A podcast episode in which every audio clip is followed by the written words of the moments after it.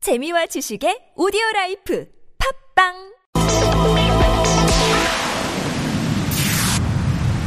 네, 대표님 나와 계시죠? 네, 네, 안녕하세요. 예. 외교부가 이제 아예 공식적으로 공문까지 보내서 이전을 요구를 했는데요. 어떻게 받, 네. 어떻게 받아들이세요? 아, 사실은 이 외교부가 왜 이렇게 어 민간 단체들의 활동에 대해서 네. 특히 이제 위안부 문제에 대해서 어 압박을 하고 음. 어 특히 소녀상 철거를 그 지자체장에게 보내고 하는 이런 행태가 시작된 건 사실 2015년 12월 28일 한일 합의로 거슬러 올라가잖아요. 위안부 합의 말씀하시는 거죠? 네, 그렇죠. 예, 예. 그러니까 그 이전부터 이미 일본 정부는 계속해서 그 소녀상 철거를 네. 요청을 해왔는데 음, 그때는 그 한국 외교부는 계속 민간 단체가 한 일이 일이기 때문에 예. 정부가 이렇게 저렇게 할 수가 없다라고 그 발언을 공식적으로 해왔어요. 예, 예. 그런데 지금 와서 어, 공문 행- 형태라는 건 굉장히 강력한 수단이잖아요. 네. 이런 형태로 평화비를 철거하라고 평화의 소녀상을 철거하라고 하는 것은 지난 2015 한일 합의가 역시 역사에 대한 기억을 어, 반대하고 위안부 문제에 대한 어떤 역사 어, 일본 정부의 그 어떤 전쟁 범죄를 은폐하는 네. 그런 행위에 한국 정부 스스로 나서는 것이 아닌가 음, 말로는 피해자들의 명예와 인권을 회복하기 위해서 심신의 상처를 회복하기 위해서 우리가 한일 합의를 체결했다라고 하면서도 실상은 어, 피해자들을 위한 것이 아닌 네. 자국의 국민들의 그 역사의 상처를 회복시키기 위하, 위해서가 아니라 네. 일본 정부의 어떤 그런 어, 불편한 감정들 그것을 한국 정부 스스로 나서서 제거하려고 하는 것이 아닌가 음. 그렇게밖에 볼 수가 없죠. 근데 이게 지금 어, 부산에 있는 일본 영사관 앞에 설치된 소녀상만이 아니라 이 서울에 있는 네네. 주한 일본 대사관 앞에 소녀상 이거에 네. 대해서도 지금 외교부 관계자가 언급을 했습니다. 이게 네, 좀 그 아. 이제 언급한 이유가 예. 이것은 국제 예약 및 관행에 위배되는 행위다. 예. 그렇기 때문에 철거해야 한다라는 이야기를 하고 있거든요. 음, 예. 그러니까 왜 이렇게 어, 한국 외교부의 입장이 바뀌는지 알 수가 없어요. 음. 사실은 아직도 우리는 생생하게 기억하고 있는 게 네.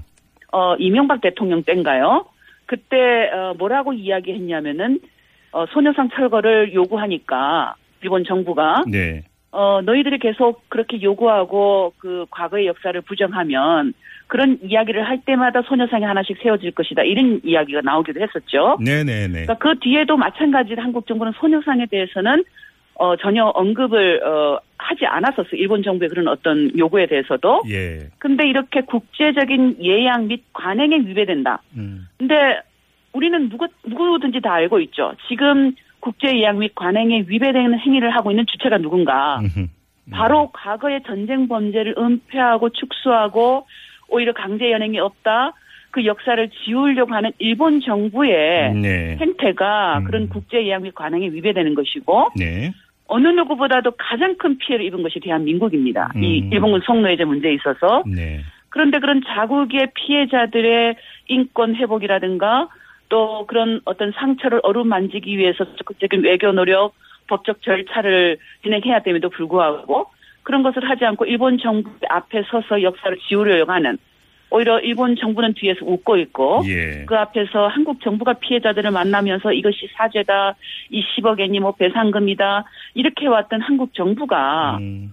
어느 누가 생각해도 상식적으로 알겠습니다. 음, 국제 예양이 어긋나는 것이 아닌가 문제는 아무- 그런 생각을 저희는 할 수밖에 없습니다. 이제 공문은 보냈는데 이제 네. 지방자치단체가 이것을 압박으로 받아들일 여지 이제 이게 문제가 되는데 이에 대해서 외교부 관계자는 네, 강요하기보다는 지혜를 모을 필요가 있다는 취지다 이렇게 주장을 했거든요. 그게 말이 되나요? 이미 그렇게 어, 중앙 정부가 공문을 보냈다라는 것은 예. 그건 뭐 어, 지혜로운 것을 모으자라는 것이 아니죠. 음. 받아들여라라는 것이죠. 예. 그 누구든지 그것을 그럼 뭐그 공문에 드러나는 행태만 봐도 문장만 봐도 네. 예. 야 이건 굉장한 큰 어. 압력이구나. 이건 예. 어, 도대체 그 어, 지난 합의에 어떤 내용이 있었길래 아직도 밝히지 않고 있는데요. 네. 구체적인 정보에 대해서 음. 사법부에서 판단을 했음에도 불구하고 음. 다시 항고하면서 정보를 내지 않고 있거든요. 예. 그러니까 이것이 어, 왜 이런 태도를 음. 한국 정부가 보이고 있는가? 어, 의심하지 않을 수 없는 거죠. 파그는 역시 어, 한일 위안부 합의로 가는 거죠, 결국은. 네, 그렇습니다. 알겠습니다. 하나만 더 여쭤볼게요. 얼마 전에 네네. 어떤 보도가 있었냐면 여성가족부가 한일 위안부 합의를 반대한 시민단체에 대한 지원을 중단했다 이런 내용의 보도가 있었거든요. 어떻게 된 겁니까 이거는? 어, 저희 같은 경우는 네. 정대협 같은 경우는 어, 여성부가 지원을 중단한 건 아니고요. 예. 저희가 거부를 했습니다. 아 그러셨군요. 네, 한일 합의를 어, 무효화를 요구하면서 네.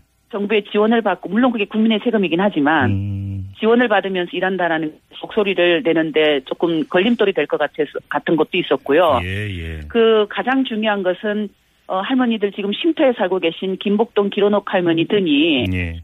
심지어는 그 한일 합의 이후에 어, 외교장관이 여성가족부 장관이 설날 명절 선물을 보낸, 보내는 것도 음, 다 거부하고 계세요. 어. 되돌려 아하, 보내고 계세요. 아하, 예 예. 그러니까 심지어 할머니들도 그렇게 하고 있는데 음, 우리가 지원금을 받으면 안 된다라는 그런 어떤 어, 인식 때문에 그 네. 거부하고 있습니다. 알겠습니다. 자 말씀 여기까지 드릴게요. 고맙습니다 대표님. 네네. 네, 고맙습니다. 네, 지금까지 한국정신대문제대책협의회 윤미향 상임대표와 함께했는데요.